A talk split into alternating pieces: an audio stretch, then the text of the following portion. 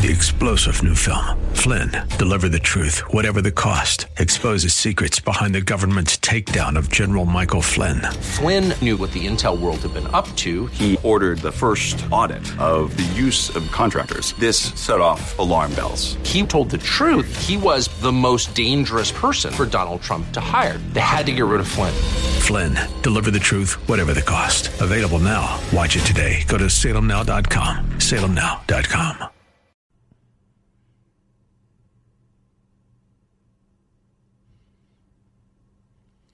Well, welcome back as we head into hour three. It is a delight to have Brandon Weichert with us. He is the author of Winning Space How America Remains a Superpower, The Shadow War, Iran's Quest for Supremacy, and coming out next year, Biohacked China's Race to Control Life. He's also a columnist at all the important papers from the Washington Times to the Asia Times to America Greatness.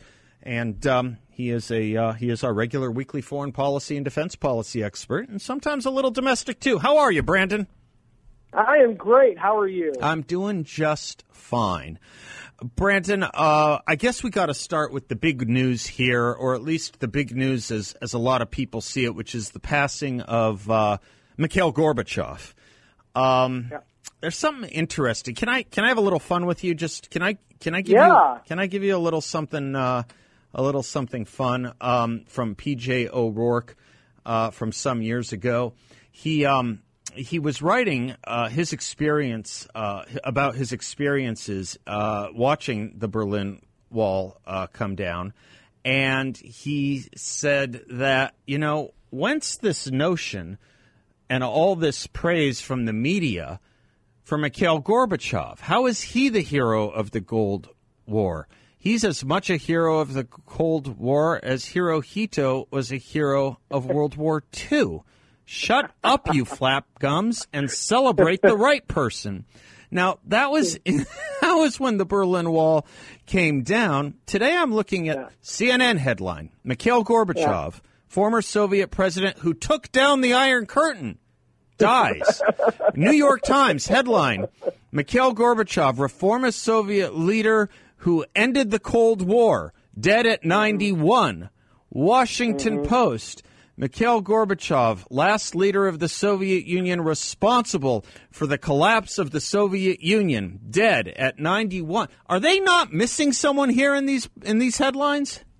No, they're doing it purposely. They will never mention Ronald Reagan, the man whose name cannot be mentioned by their lips. Okay. Uh, that's what this is about. Remember, Ronald Reagan was Trump before Trump. Yeah.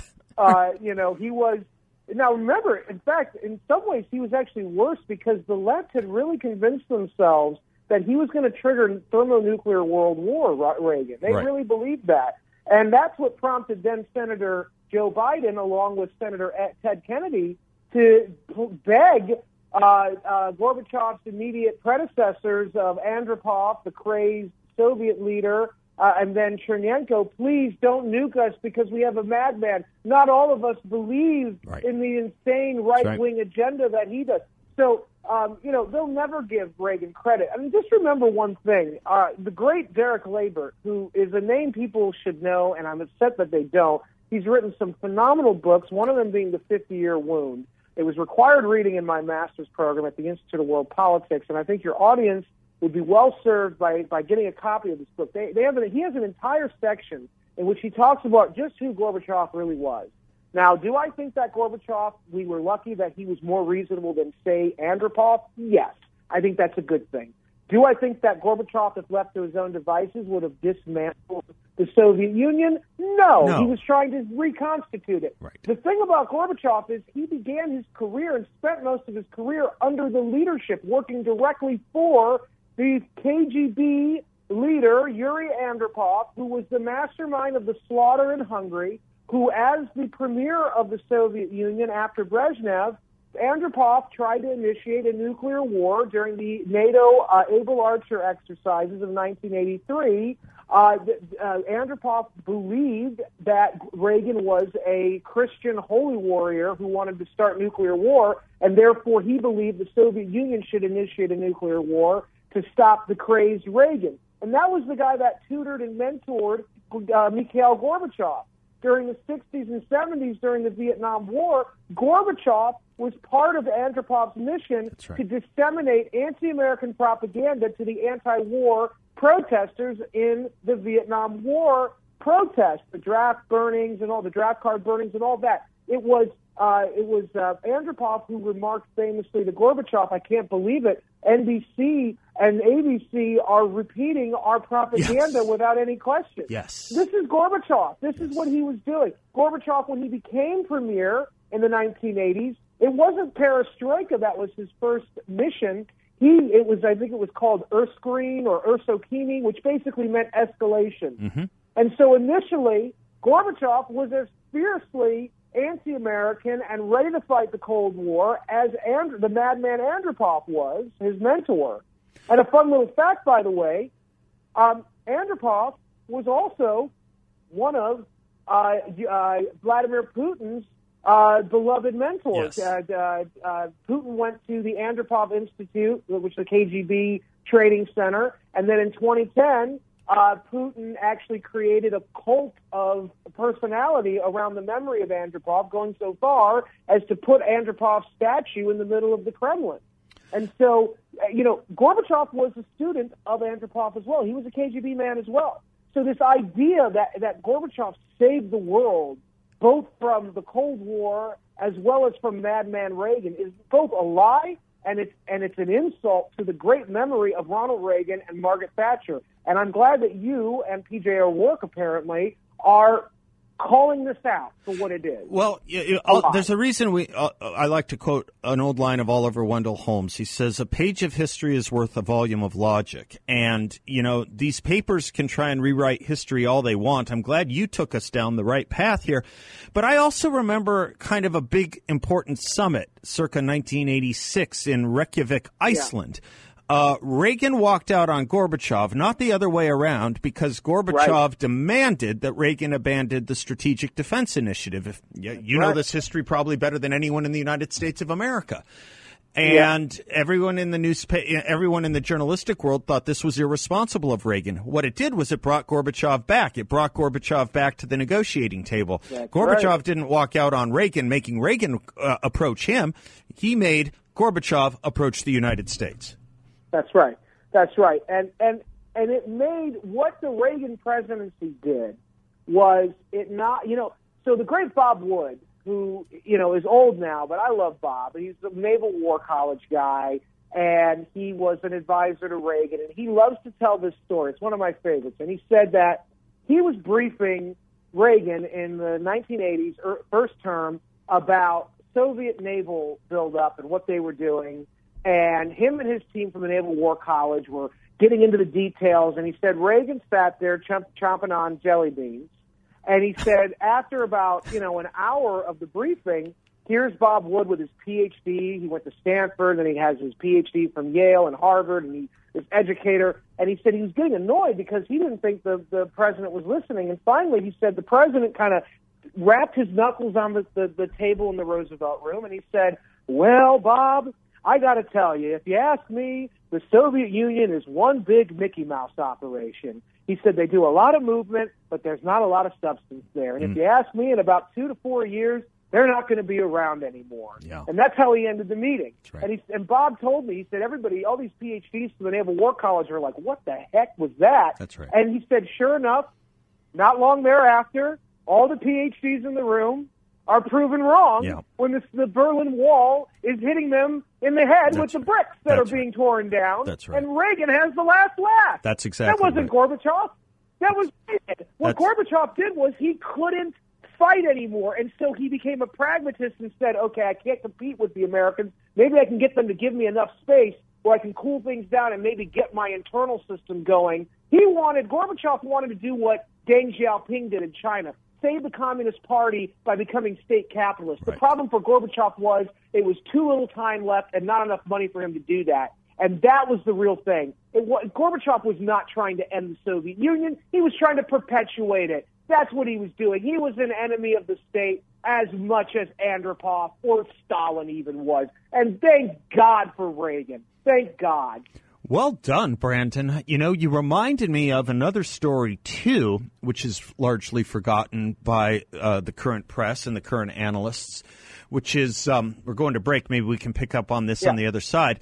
But it's that, you know, what Ronald Reagan did keep talking uh, through his tenure about how the Soviet Union would end up the ash heap of history, that its final right. pages were being it. written. And people told him to shut up. People told him to stop right. saying that. People, even, I mean, Republicans, the Kissinger world, they were telling him, yep. I don't think the Soviet Union's coming to a close anytime soon. We need to learn to accommodate. And Reagan said, no, we need to learn to defeat. Let me take a quick break. I'll come back with you, Brandon. We got a lot more to cover. I'm Seth Leibsohn. He's Brandon Weichert. Follow him on Twitter at We the Brandon.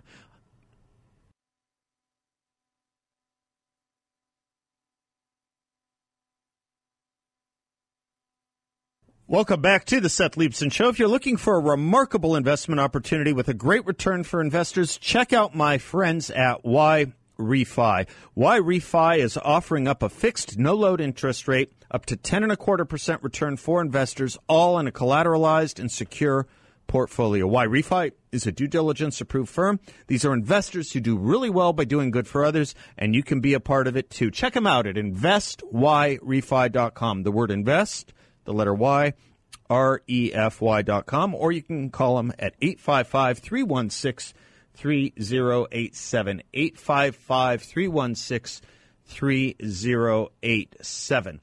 Brandon J. Weichert is our guest. You can follow him on Twitter at We the Brandon, or you can go to the Weichert Report, W E I C H E R T, the WeichertReport.com.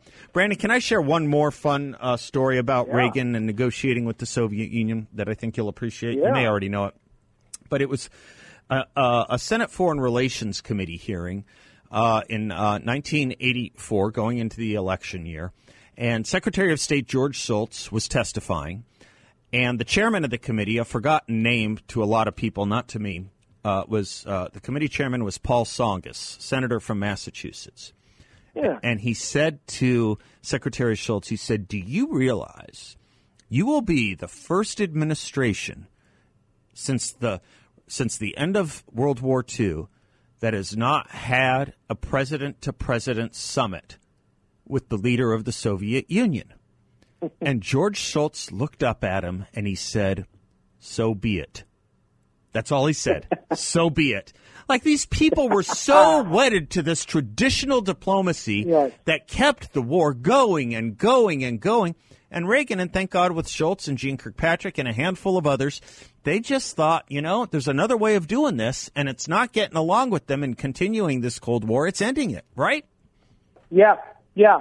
And it just shows you how utterly wedded, not just to this ideology. Let's we talked about this last time I was on about the pro or friendly to communist uh, kind of ideology that pervades our Washington elite. That's right. Uh, but it also shows you how wedded to uh, mindless traditions that our foreign policy uh, leaders become, you know, enshrined in or ensconced in. You have to do it this way, right? You, you ha- have to do it because, this way. Yeah. Just because it's how it was done before. Right. Well, what they seem to forget is that until until FDR came along, um, both Democratic and Republican Party presidents refused to recognize the regime in the Soviet Union.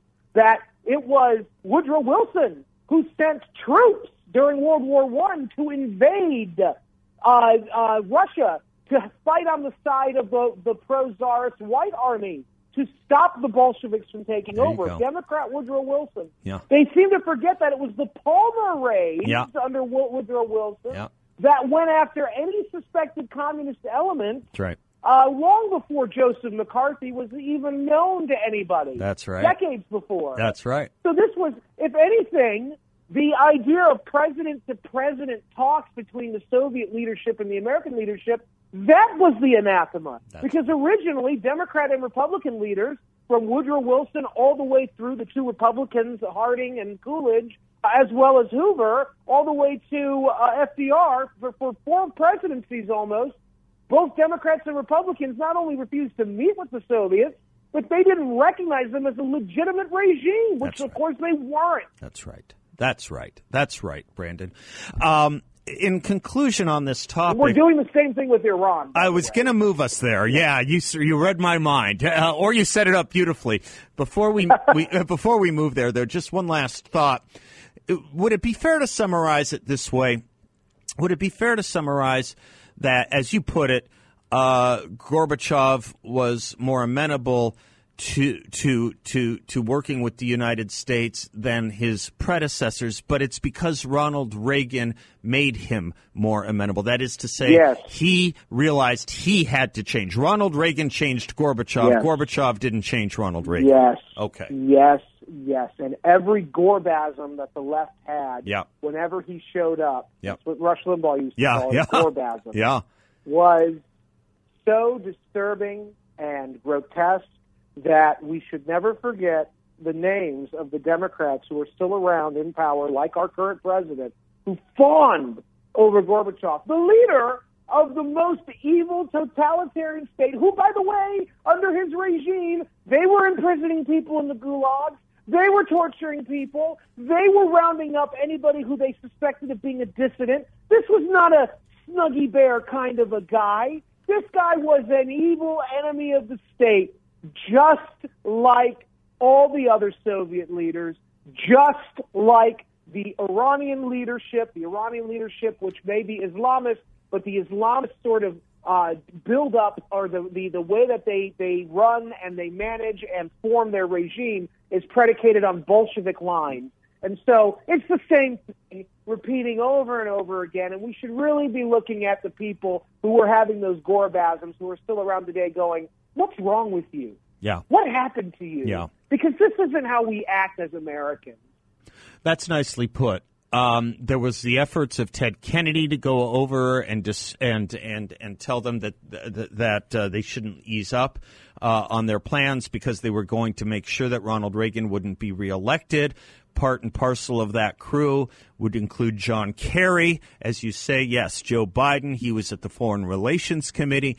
Yes, all these Democrats should be remembered for getting this wrong. They got it wrong, and they're getting it wrong well, it was again. more than wrong. Yeah. It was it was malicious. And they malicious. yeah, they accused they accused Trump of using his, you know, Russia to beat political enemies, whether it's Hillary or some other Democrat. Mm. But what they don't realize is the Democrats did this, for, and I don't even think Trump was doing that, but the Democrats legitimately were trying to get the Soviets and were using Soviet propaganda to bludgeon their domestic enemies, the Republican Party, for 50 years. Yep. They would rather do business with the Soviets and appeal to the Soviet supposed humanity rather than just meet with the Republicans and negotiate a balanced budget. So, you know, I have no patience for Democrats. This has been constant with them for decades. It doesn't matter the regime. That's it's right. the same thing over and over again. That's exactly right. And they learn nothing unless one wonders if it's deliberate or if it's just hope. You got to think. You got to think. Yeah. You don't know if they're just hoping and hewing to an ideology, an idea fix they can't get, uh, they can't uh, relieve themselves of, or if it's somewhat, you know, if it if it's somewhat deliberate. So when we come back from the break, let's do an update on where we are with the Iranian negotiations. I'd also like to talk about space briefly. Yeah, well yeah, yeah. we have to do Yeah. space as well. Uh, Gosh, we have a lot. We'll get it done. I'm Seth Leibsohn. Okay. He's Brandon Weichert. Don't go away. We'll be right back. As I go to break, let me put in a word for our sponsors at Balance of Nature. Great product. I take it every day. Have been doing it for years. 100% natural, 100% pure, potent plant power. 16 whole fruits, 15 whole vegetables in one daily dose. You can get it yourselves at balanceofnature.com. Just make sure to use discount code BALANCE.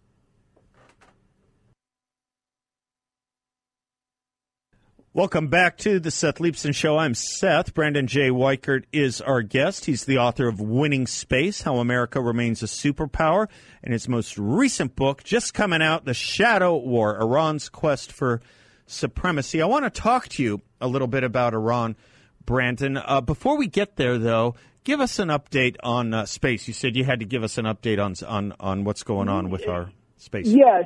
So I was just before, like ten minutes before we talked, I was speaking with uh, a, reporter from the uh, Voice of America's Mandarin uh, uh, publication, and she wanted to talk to me about this new report that came out uh, called the State of the Space Industrial Base came out Wednesday last week.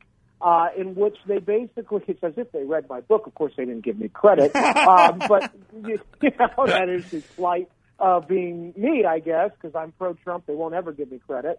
Um, but so they they called they they warned that in the next decade the United States will lose the space race with China unless we can develop what they're calling a quote North Star grand strategy uh, warning that without a greater sense of urgency, America could lose its strategic and technological edge over China by 2032, and that the fundamental tonic, and I'm quoting, is to mobilize still greater energies with an enlarged vision and broader set of policy as the U.S. did in 1962. Now, that's all well and good, but when you read the report, there is nothing visionary about it. It is all small ball. And so, what I was telling this reporter, and what I will tell your audience, because this is going to be getting published in the next 24 hours, what I said, uh, basically, uh, the United States is incapable of grand strategic thought. We now are living in a world where we have real competitors at the strategic level who do have grand strategic thought, who are not encumbered uh, by the same kind of idiotic ideologies that you and I were just talking about before the break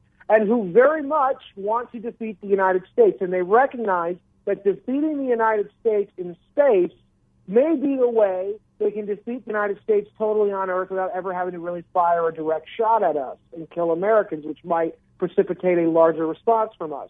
And so, my, what I said to her, what I'm saying to you, what I say in the book when Winning Space, is we definitely need a strategy, and it can be summed up in two words. Ironically, the two words I was forbidden from using with the government after Joe Biden was elected. When I talked to the government, they asked me, don't use this term. The term is space dominance. Mm. That's what we should be working on. And that's what the Chinese, that's their term too. They use that, and yet we're not allowed to use it. And in this report, you read it, and we are going to lose because we're being led by losers. And it's, and it's ugly, and it's sad, and it's downright pathetic. And we better start taking space seriously because, as Trotsky said of war, you may not be interested in space, but I can assure you space is very interested in you. There you go. I, I, I, use a version of that as well. But this is an incredible concept of uh, of from that tells you almost everything you need to know about this administration. We cannot speak of dominance. Uh, what what do they what do they what do they want? Space equity? Uh, is there some kind of uh, environmental space racism exactly that we're trying to address here? No, so let me tell you what I was told at a talk. This was with the Air Force about eight months ago in D.C. Um, they love to talk, and then if there's the, basically when I give the talk, they fill out a form saying what they liked and didn't like, and then they give it to the guy who organizes it. One of the things that one of, and I think I know who it was. It was a colonel, uh, a, a woman. Uh, uh, she wrote way too uh, heteronormative. This talk about space dominance, way too heteronormative, Seth. Mm-hmm. That's mm. that's that's what we're dealing with. oh God. That's, Brandon. That's our top. Oh my person, goodness! This is the person who's going to be promoted to brigadier general because that's who I speak to. Are people either who've been promoted or who are about to be promoted? That's what that's what we're dealing with, and and we think we're going to beat these people, the Chinese, the, the government of China. When the Chinese, did you see this report saying that uh, in China they're teaching their kids calculus in seventh grade? Yeah. Are you kidding me? Yeah. yeah. How are we going to beat these people? Yeah, We're my not. old boss Bill Bennett said if you want to understand the difference between how they do math in China and how we do math here, it's this simple. They study math in China, and we study how we feel about math in America. That's right. That's exactly That's right. how and it goes. it's getting worse. And it's getting worse. Yeah, that was 1987. yeah. yeah, right, yeah. right. All right, let me hit a quick break. We'll come back on Iran. I am Seth Leibsohn. He is Brandon Weichert. And his book, right on topic, The Shadow War, Iran's Quest for Supremacy. Be right back. Welcome back to the Seth Leibsohn Show. It's a delight to have with us Brandon Weichert. Brandon J. Weichert is the author of Winning Space, How America Remains a Superpower. He is the author of The Shadow War, Iran's Quest for supremacy. Iran is in the headlines all over the place, Brandon. But the headline that's not getting, uh, I think, enough play is that we're about to engage in a process that could give as much as $100 billion to this regime. I don't know what headline to start with. Just the start. Yeah, just that's the just the start. U.S. Navy prevents Iranian attempt to capture American maritime drone in Persian Gulf.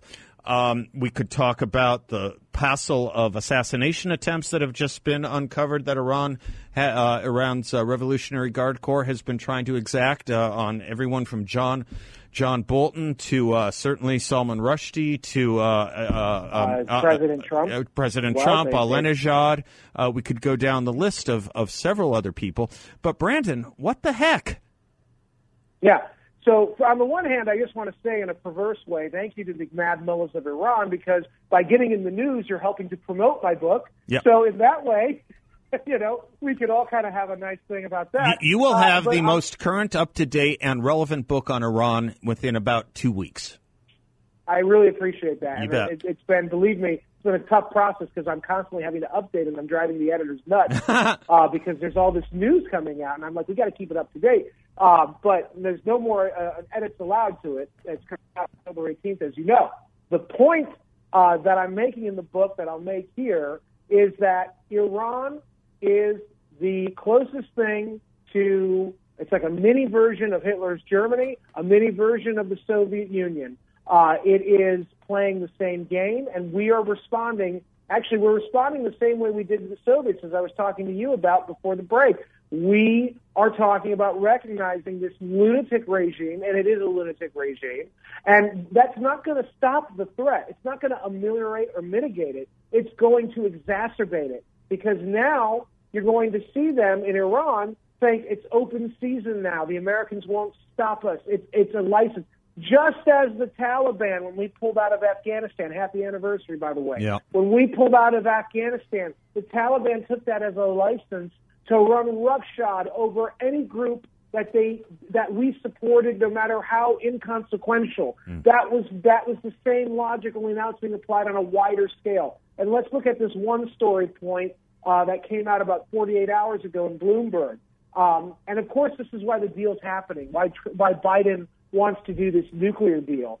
Um, the Iranians said, "Hey, Mr. Biden, if you give us the nuclear deal back, which we know is not in your interest, we're going to flood the market to pay you back. We'll flood the oil market with 93 million barrels of oil on tap. That's just waiting to go out. And that's going to drive the price of oil about two months before this critical midterm election of yours. And it might actually swing the midterm election for you and your and your party and set you up to have a real shot, your party, of getting not only holding on to power, but maybe even getting power in the next two years because you're going to remove a key talking point of the hated Trump Republican Party, which is that under you the gas prices spiked and the economy's horrible.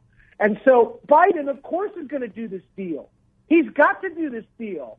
Here's another example of now the Democrats doing what they accused Trump of doing with Russia. Now they're doing it with Iran. They're using foreign policy as a political tool to go against their domestic political rivals in a critical time. And shame on them because this is going to have long-lasting consequences. It's going to completely rewrite the, internet, the, the international, certainly, but definitely the regional order. And it's going to make us weaker, not stronger, at a time when America's at its weakest that it has been probably in 80 years. Mm. And this is the, it's precipitating the larger issue which, in my opinion, is right around the corner, World War III. And I'm not afraid to say it, and I realize you can't say that because it's supposedly crazy, that this kind of weakness, this is what's going to lead to the Third World War, and it's going to be against it's going to be against Iran, China, and Russia. Mark my word.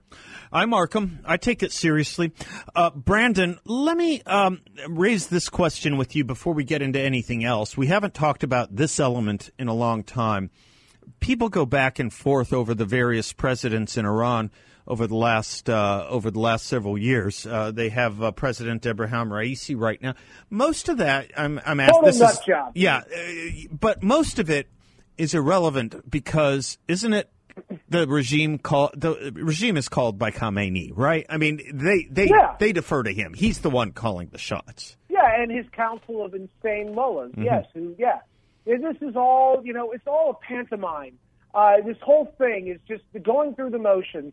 Uh, and you know, we're stupid enough in, in this. Our leaders are to believe that there's really anything to this idea of an Islamic democracy. Uh, I hate to tell you, the Islamic Republic is a sham in the same way that the People's Republic of China is a sham. Right. It's a handful of elites who are ideologues who hate America, who want to blow up the region and reset it. In this case, they want to, you know, get their preferred narrative of Islam as the dominant one, with themselves as the kingmaker of the region. And they're willing to risk nuclear war with us because they don't fear us. They're not afraid of us. They don't care. They will go all the way. They'll go right up to that line, and they're so crazy they might step over that line. And then we got a big problem because we're no longer in a position where we can take on Russia and we can stand up to Iran and hold back China. It's going to have to be one or the other. And I, I'm very fearful of this moment in our history. There is one possible silver lining uh, approaching, which is if this Iran deal goes to Congress the way it should, there's a very good likelihood that this Congress will have a very hard time signing off on it, wouldn't you say? Or, or do you They'll- think I'm too optimistic? Sign off on it. Yeah, They'll sign off They'll on sign it. off on it. They got they got Bob Corker to suddenly go from Tea Party darling in 2015 to Gaga over the nuclear deal that Obama did. If they can get Bob Corker to flip Yeah. like that, they're gonna they're gonna get any congressman or woman they want to flip. I they, I have no faith in our Congress, either party, having the gumption to stand up and say we don't care about lowering the oil price this way because it's going to give Iran more leverage over us. And we don't care about our domestic political victory as a Democratic Party. We're going to, we want to do what's right for the country. And the Republicans are so whiplash right now, they're useless. And so I have no faith. And by the way, as we talked about before, there is a very grotesque trend on our side of anti-Israel thinkers uh, who want to basically see Iran take over the region to punish the Sunnis and to put Israel in its place. And and that, so I have no faith in either party having the courage or the vision to see this for what it is. This is this is Munich 1939. That's what this is. You make a good point about that last part too, Brandon, um, because in a way there's there's there's this antagonism towards quote unquote neoconservative policy or neoconservative foreign policy, I should say, and in some respects, elements of our movement that oppose it, right though they might be, they tend to go a little too far, and some of that opposition tends to be pro-Iranian as it tends to be pro-Putin. Let me let me take this quick commercial break, and we'll finish up Yeah. with the last thought on the other side. I'm Seth. He's Brandon. We'll be right back.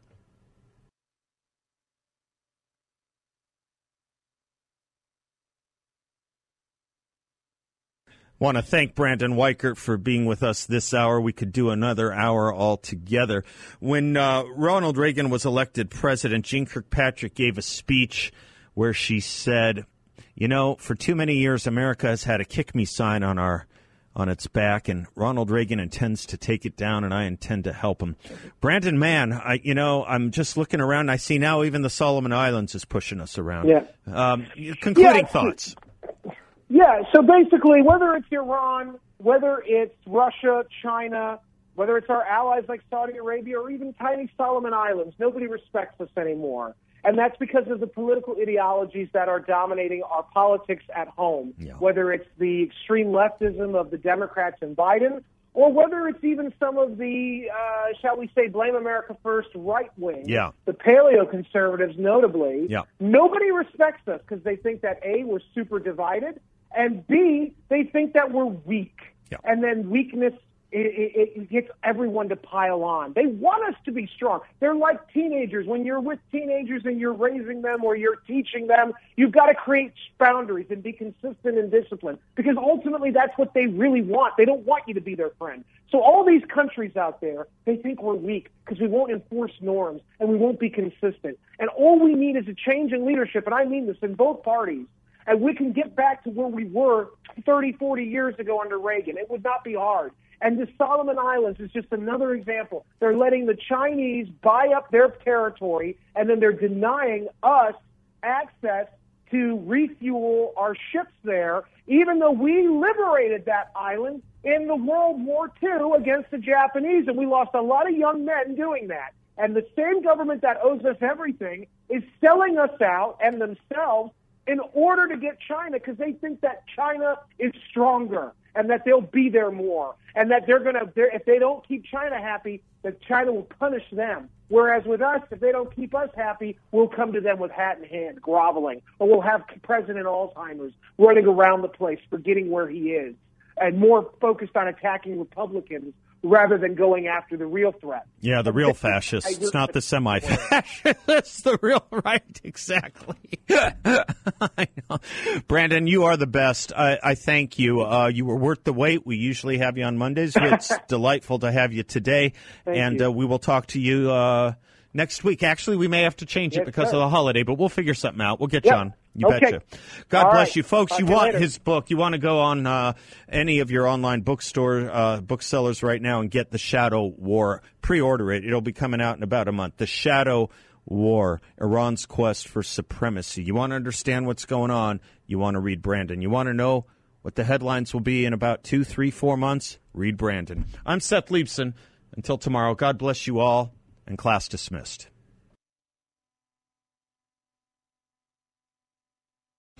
Three star general Michael J. Flynn, head of the Pentagon Intelligence Agency, knew all the government's dirty secrets. He was one of the most respected generals in the military. Flynn knew what the intel world had been up to. He understood its funding. He ordered the first audit of the use of contractors. This set off alarm bells. The explosive new documentary, Flynn, Deliver the Truth, Whatever the Cost, and covers the facts behind this scandal. Flynn told the truth. He was the most dangerous person for Donald Trump to hire. I find out the worst enemy that I'm going to face in my life is right here in America. They took my assessment and they wanted me to change it. And I was like, I'm not changing it. They had to get rid of Flynn.